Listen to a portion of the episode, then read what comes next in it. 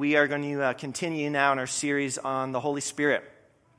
And last week, uh, Zach opened up God's Word and from 1 Corinthians 12 and remind us that Paul was writing about 2,000 years ago this church in Corinth that was uh, divided.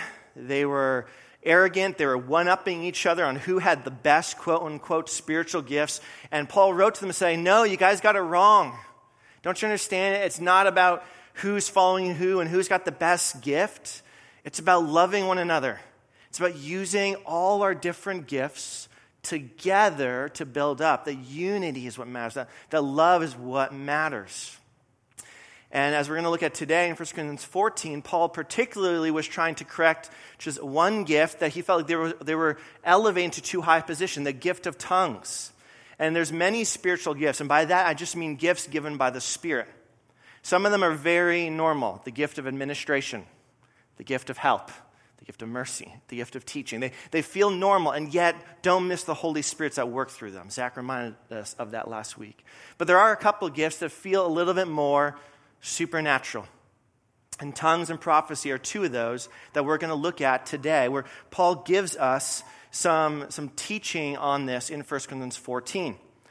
Now, the gifts were controversial back then, 2,000 years ago. They're still controversial today. I don't know what your experience has been. Probably depends on your church background. Some of you might have very positive experiences with these things. Some of you might have very negative experiences. Some of you might have a mixture. Some of you here this morning have no idea what I'm talking about. If that's the case, you're probably at an advantage because you have a blank page. Uh, you don't have any prior experience to kind of cloud the picture. And so, regardless of where we're at this morning, we just need to lean into what God's word says. When I teach a, a course in a variety of places on how to study the Bible, one of the principles I talk about is text and framework. What I mean by that is that every one of us has a framework a way of viewing the world, a way of organizing material, of, of making sense of things. And that's not a bad thing. But here's the problem sometimes what we read in the Bible doesn't line up with our framework, doesn't line up with our way of viewing the world. And when that happens, we have a choice. We can either change our framework to match what the Bible says, knowing it's God who's speaking to us, or we can try to cram the Bible and make it fit our framework. And I want us to invite us this morning to the former.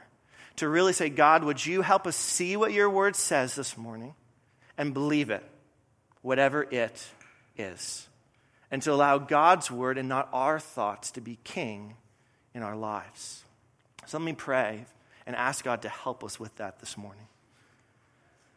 Father, thank you so much that you are a good God. You not only made us, but as we sang, you, you sent your Son to live and die and be raised up to life, to adopt us into your family. And so we know you're good because you gave us your Son. And so I pray now as we open your word, which you've also given to us, that we would also see your goodness to us. That you would help us to see exactly what you want us to see and hear exactly what you want us to hear. And Father, please help me to speak only what you want me to speak so we would all be built up for your glory. Pray this in your name. Amen.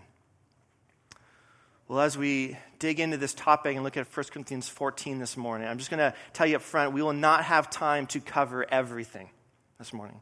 So I'm planning on, on putting some resources up on Slack, our online communication tool, to, for, to, for follow ups. You can dig deeper, which I'd really strongly encourage you to do if you have more questions.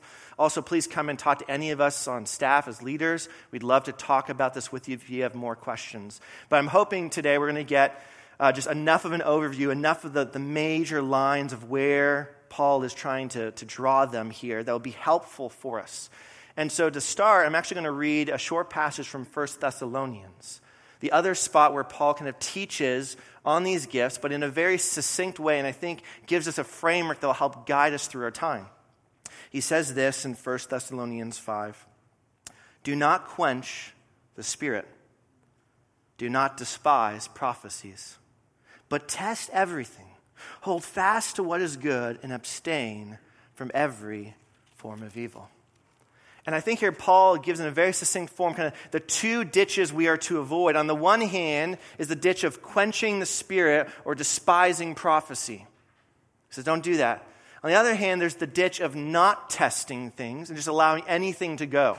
And so things get out of control. And there's an allowance for an evil. And Paul says, no, no, no. You can't quench, but you can't let it get out of control. Those are the two ditches we want to avoid. So that's, what, that's how we're going to walk through this more. Is we're going to say, well, there's, let's, how do we avoid these two ditches? So first, how do we avoid the ditch of quenching? Now, maybe when you hear that word quench, the first thing that comes in your mind is like, I'm so thirsty, I want to quench my thirst, right? So that, that's true. But the other usage of quench, which is how it's always used in the New Testament, is to deal with fire, and it's putting out fire. And that can be a, a positive or a negative thing.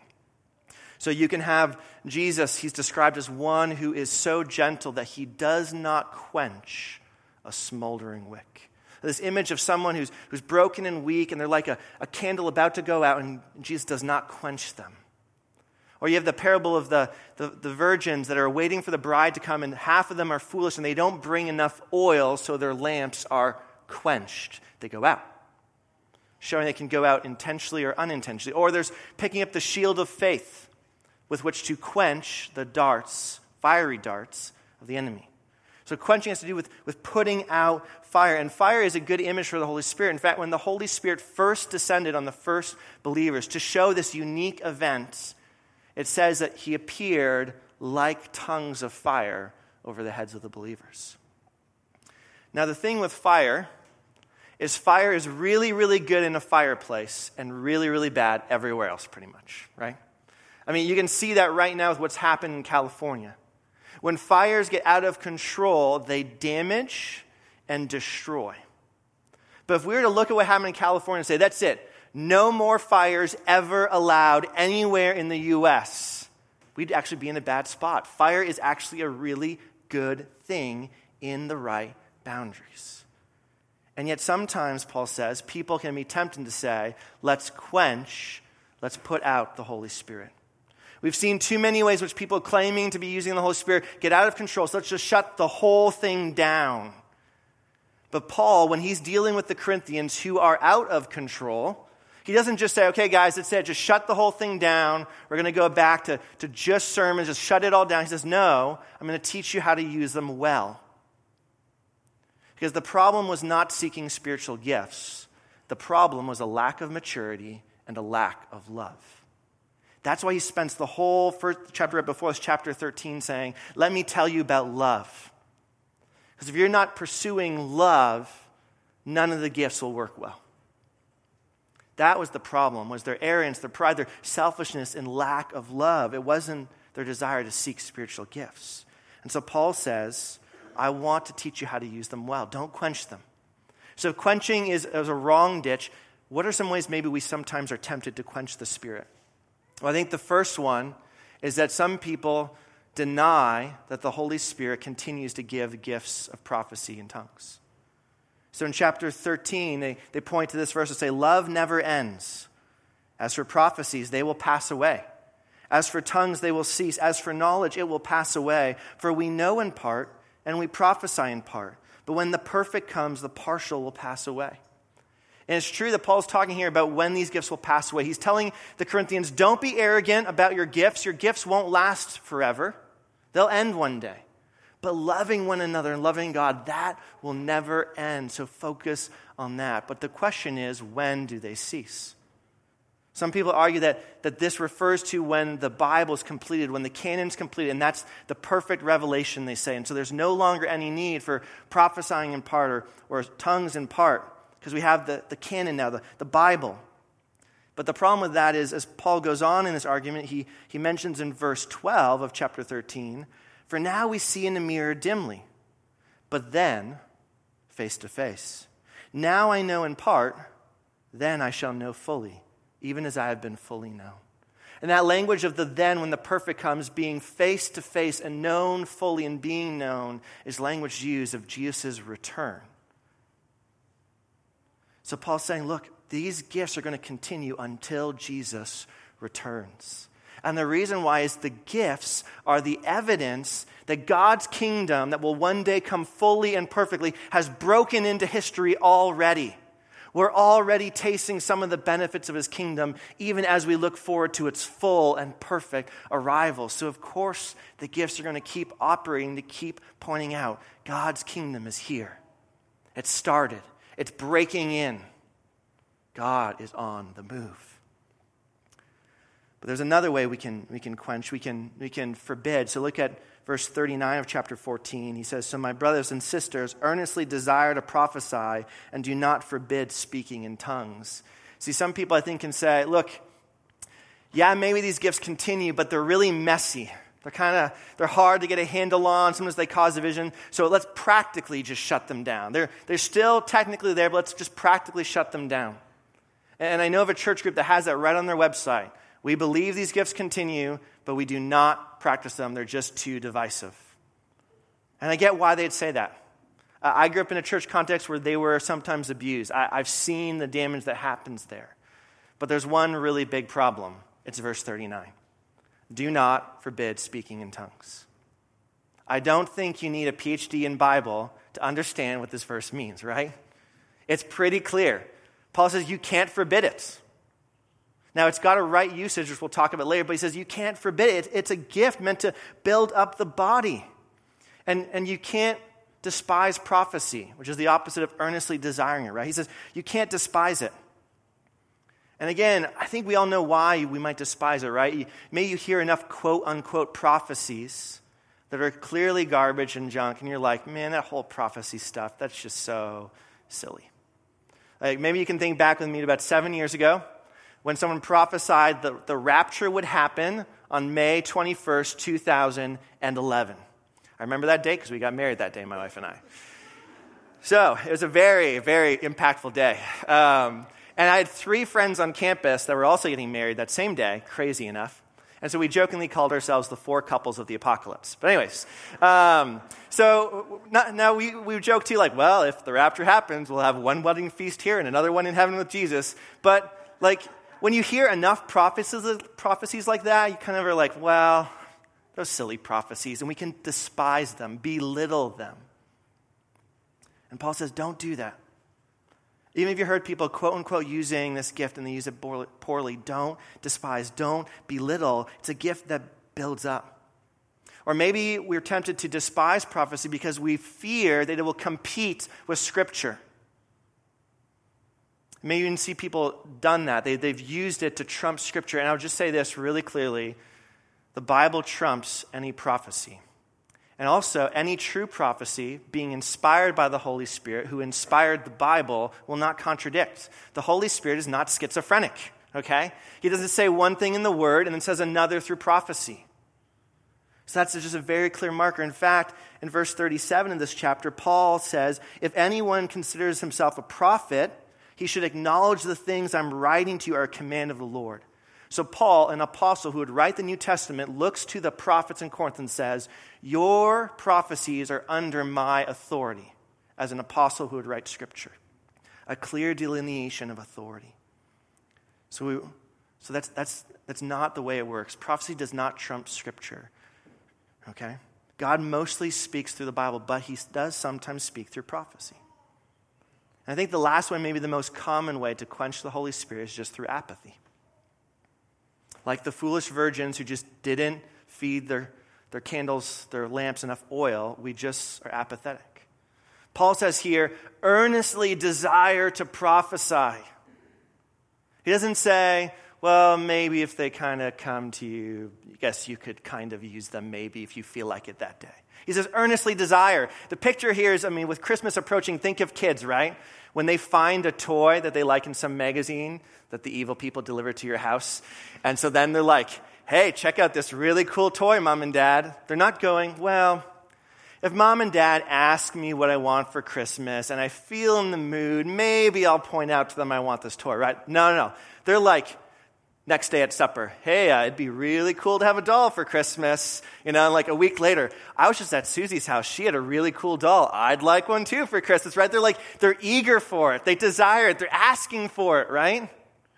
And Paul's saying that's how we need to be with spiritual gifts. And God gives a variety of gifts. But man, we need to be leaning in and saying, God, man, I want every gift you can give me to build up the body. If that's prophecy, then bring it. If that's tongues, then bring it. I want to have, have gifts to serve the body. Ask God for it. God, would you give me gifts? Would you equip me to build up the body? And the reason why I just take so much time around the, the ditch of quenching is I think, if anything, this is the ditch that our church family is most likely to land in. Just be apathetic and miss this. But having said this, right, it's, it's, it's so important to see, like, not just in a minute how it needs to be used rightly, but just to see how special these gifts are at this point in redemptive history that back in the day when Moses and the Exodus, which we talked about, when Moses was around, there was a time period when Joshua, his assistant, was like, Moses, there's these other guys prophesying. You got to tell them to stop. And Moses goes, No, no, Joshua, you got it wrong. I wish that all God's people would prophesy. And then the prophet Joel picking up this wish of Moses, but God speaking through Joel promises in the new covenant that something special will happen. And it shall come to pass afterwards that I will pour out my spirit on all flesh. Your sons and your daughters shall prophesy. Your old men shall dream dreams, and your young men shall see visions. Even on the male and female servants, in those days I will pour out my spirit. God saying, once Jesus comes, the Holy Spirit gets poured out on everybody male, female, young, old, slave, free. Everyone has the Holy Spirit. That wasn't a privilege before Jesus came. So, why, in light of this amazing privilege that Christ has bought for us, and in light of how many times Paul says that the gifts are to build up the body, would we want to quench any of the gifts? We shouldn't. But now let's ask how do we use them well? We'll talk about tongues and then prophecy. In verse 2 of chapter 14, Paul says, For one who speaks in a tongue speaks not to men but to God, for no one understands him, for he utters mysteries in the Spirit. He's saying here, tongues is primarily a vertical thing. It's you speaking to God, not to people. And it's a language that's not understood. Maybe another earthly language, maybe a heavenly one, but it's not understood. There's mysteries here. And Paul directly links it later in verses 14 and 15 with praying in the Spirit and praising God in the Spirit. Those are the two primary uses of tongues individual prayer and worship. And Paul's very clear earlier at the end of chapter 12 with a series of rhetorical questions that not all will speak in tongues. This is not a gift for everyone. Not everyone will get it. It's not a sign that you're more spiritual. It's not a sign you've had some second blessing, but it is a good gift. Paul, in fact, in verses 18 says, I thank God that I speak in tongues more than all of you. Nevertheless, in church, I would rather speak five words with my mind in order to instruct others than 10,000 words in a tongue. That just really stood out to me. Paul saying, I speak in tongues more than all of you, Corinthians, but almost never in church. I'd rather speak five words with my right mind. Paul's saying tongues is primarily, not exclusively, but primarily a gift for private use. He explicitly says that in verses 4 and 5. The one who speaks in a tongue builds up himself, but the one who prophesies builds up the church. Now, I want you all to speak in tongues, but even more to prophesy. The one who prophesies is greater than the one who speaks in tongues, unless someone interprets, so that the church may be built up. He's saying primarily use it privately because if you were to stand up and speak in tongues without interpretation, the church would not benefit. I mean, just imagine if someone stood up here and started speaking an unknown language to all of us and then sat down. It wouldn't benefit us. We'd have no idea what they're saying. They very well could be praising God with all their heart, soul, mind, and strength. We would have no idea. It wouldn't build us up, says Paul. And furthermore, he says in verse 23 if therefore the whole church comes together and all speak in tongues, and outsiders or unbelievers enter, will they not say that you are out of your mind? I mean, maybe you're an unbeliever here this morning. I mean, if you just heard a bunch of us start talking in random weird languages and there's no interpretation, I'm guessing you would think these people are crazy. I have entered the twilight zone. I mean, I remember working at a bank and having a coworker whose church did this. They encouraged everyone to speak in tongues. There was no interpretation. It was chaotic. It was out of order. And another coworker went, visited his church, and came back. I asked, I asked her how, how it was on, Mon- on Monday, and she said, They are weird. And Paul would agree. Paul would say, Everyone speaking, no interpretation is not appropriate. It doesn't build up, it doesn't help. It doesn't help an unbeliever say, Wow, God's really good because they have no idea what you're saying. And so he gives very clear instructions on how to use it in verses 27 and 28. Publicly, that is. If any speak in a tongue, let there be only two or at most three, and each in turn, and let someone interpret. But if there is no one to interpret, let each of them keep silent in church and speak to himself and to God. That's just really clear. Only one person at a time, two or three at most in a service, and actually, you can't speak if there's not someone there to interpret. It's better to stay silent. And so Paul says, use the gift most of the time privately. It's a great gift. It's not bad. He says, I desire you guys to have it, but primarily it's to be used in your own private life of worship. Not at City Group, not on Sunday morning, again, unless there's an interpretation. When there is an interpretation, it can be really, really good. So I was chatting with Ben about this this past week, this passage, and he shared a story with me of the, a church plant he was involved in. And on their first Sunday together, as the worship was finishing, someone just stood up, unannounced, and spoke out in tongues. No one was ready for this, but is the pastor opened up 1 Corinthians and said, This brother feels like God has given him a tongue if that's true, then there should be someone here to interpret. So let's pray right now and ask God to give an interpretation. And following verse 13, the brother who spoke in a tongue prayed that he could interpret, and he did. He shared the interpretation. And it was a sweet message of encouragement, of building up at the start of this church plant.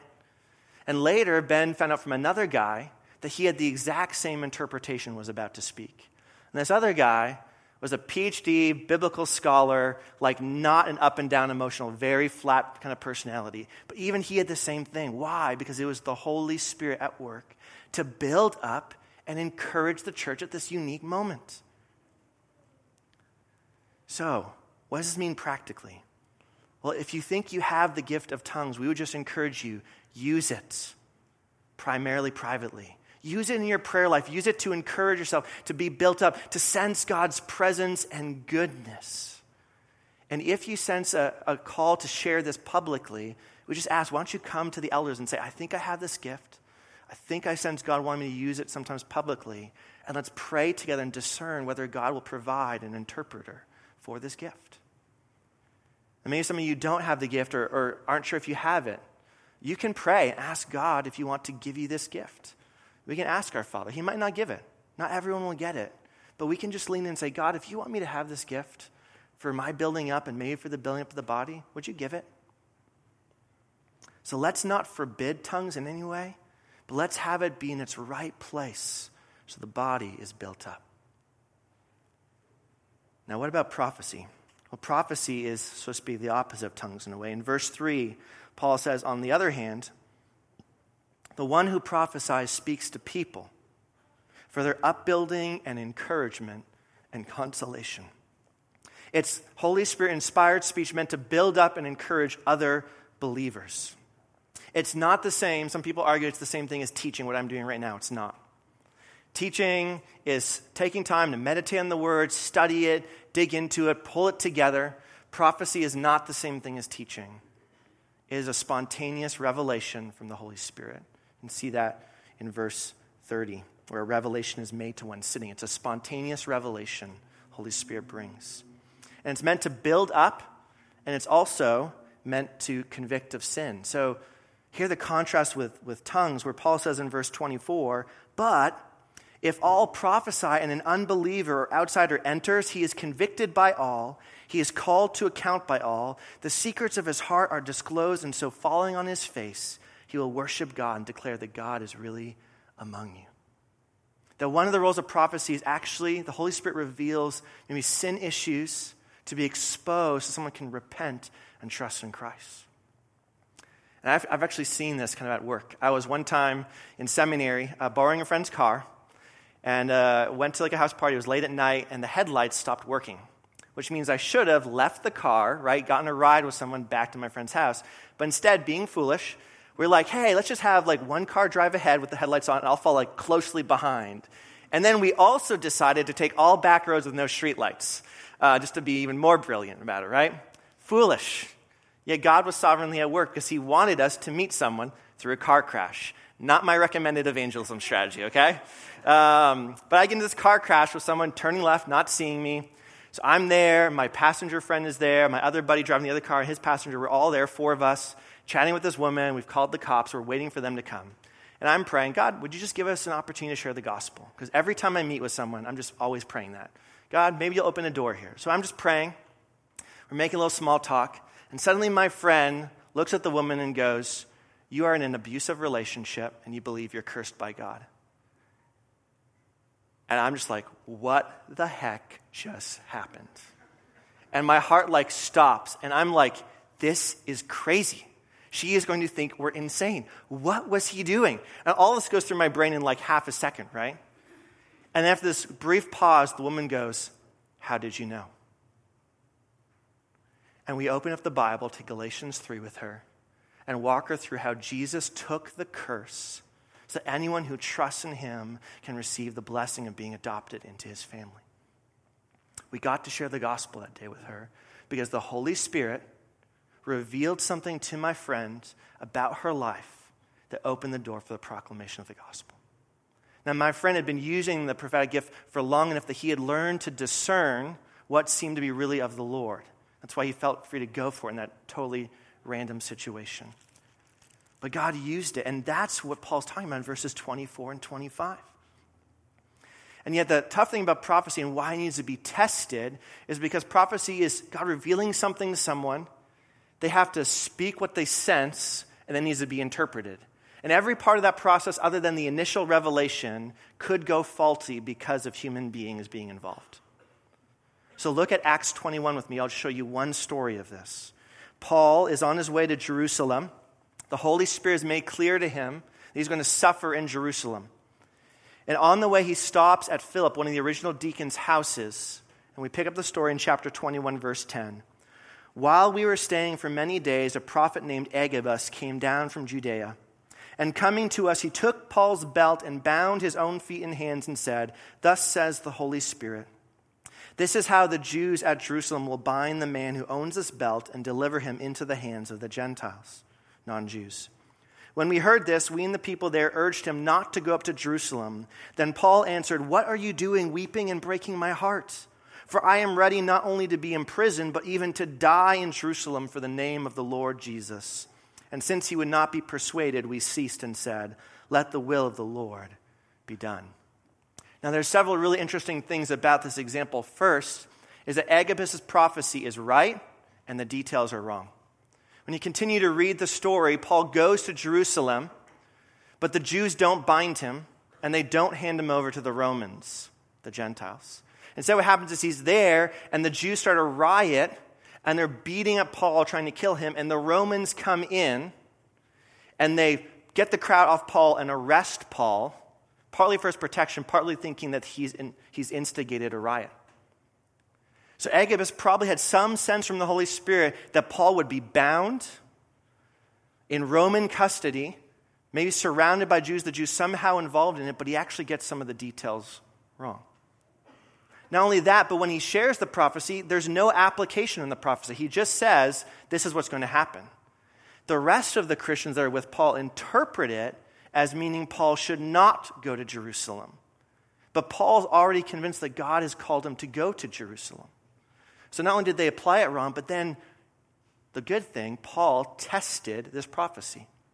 He heard Agabus' words and said, I hear it, but I'm still going because I'm willing to die. If that's what's going to happen, that's okay. I'm not denying this won't happen, but this doesn't mean I shouldn't go. He helpfully tests the prophecy and discerns. See, the word for discern is, is a sifting good grain from bad grain. You're teasing things out. It's not a complete rejection or all right, all wrong. It's sometimes a sifting. Some of it might be good, some of it might not be.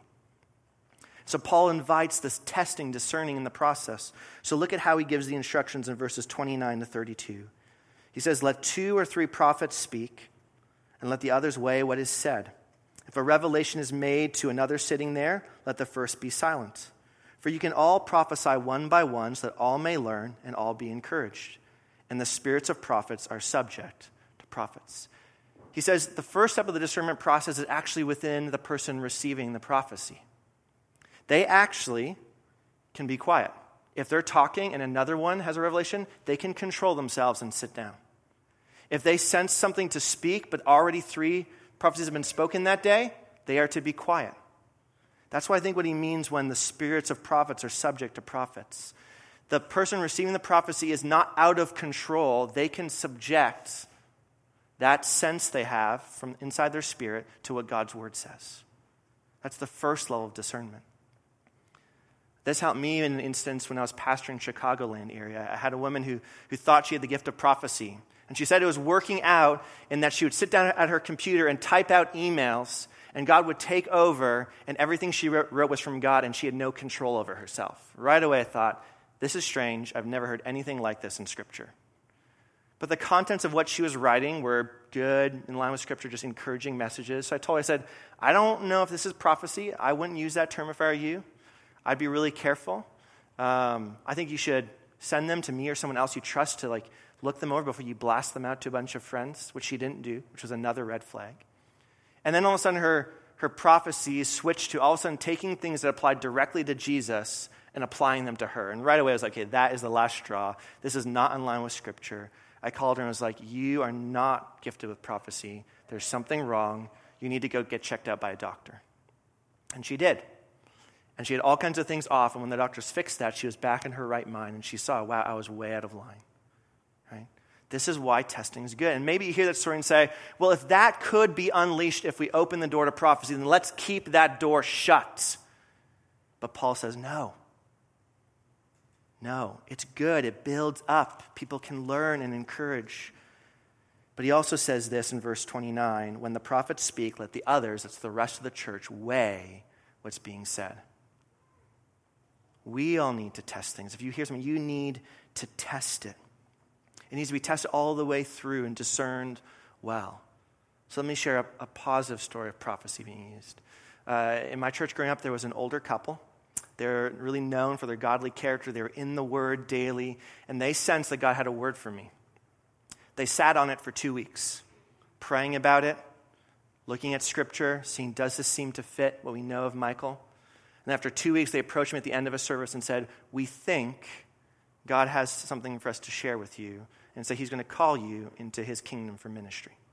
Now, unbeknownst to them, I'd been spending that week in prayer and fasting, asking God, God, I think you're calling me into ministry. Are you? Help me discern this. And the words fit. But looking back, I loved how humble they were. They didn't come and say, Thus says the Lord. They're humble and said, We think. They, they sat on it for two weeks and prayed about it. They, they said, well, if we sense God's calling, us, calling Michael into ministry, let's open up our Bible to 1 Timothy 3 and Titus 1 and read the qualifications for that and ask, do we see seeds of that in Michael's life? And if yes, then we can share it. If we don't see any evidence of it, we're not going to share it. They themselves were discerning and testing, right? And in the end, it led to building up. That's how it should work amongst us. This careful, humble, discerning of God bringing things to mind. Now, here's the thing I bet this gift has already been at work amongst us. We just haven't called it prophecy.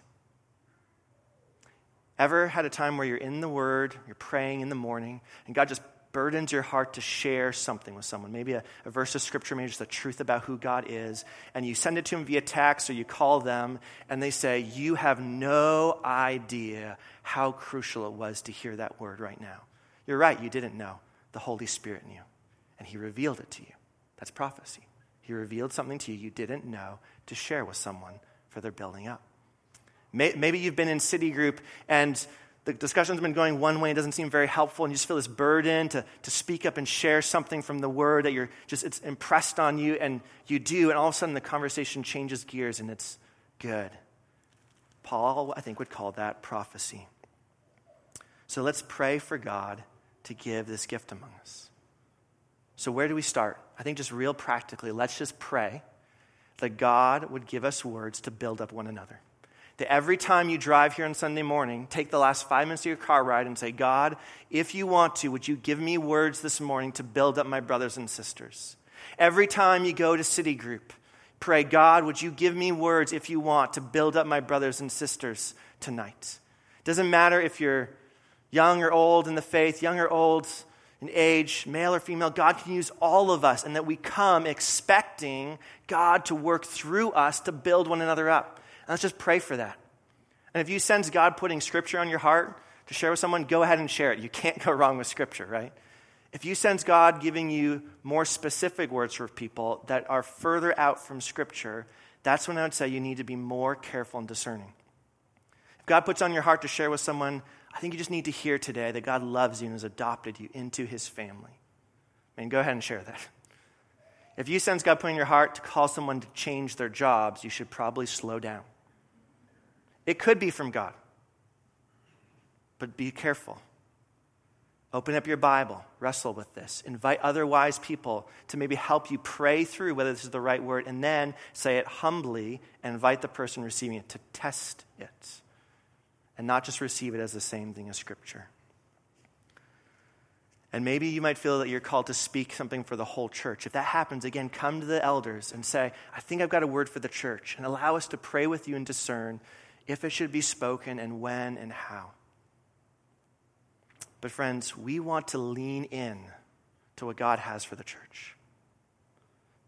Jesus died and rose again and sent his spirit to equip us with gifts, to build up the body, to be on mission. So let's not downplay any of them that God could use for good. But let's not elevate others above Scripture or think we're better than others because we have certain gifts. No. Let's lean into what God has for us and say, God, I want to use whatever gifts you give me in love to build up the body. Let's pray. Father, thank you so much that you are a God who speaks, and you've spoken through your word so clearly and primarily for us, but in your kindness, you sometimes give us other words for our building up. So I pray, Father, we would not be afraid, we would not be arrogant, but with humble, loving hearts, that we would ask you, God, give us all the gifts corporately Give us individually whatever gifts you desire and help us to lean into them, to use them for the building up of the body for our good and your glory. Pray us in your name. Amen. Amen.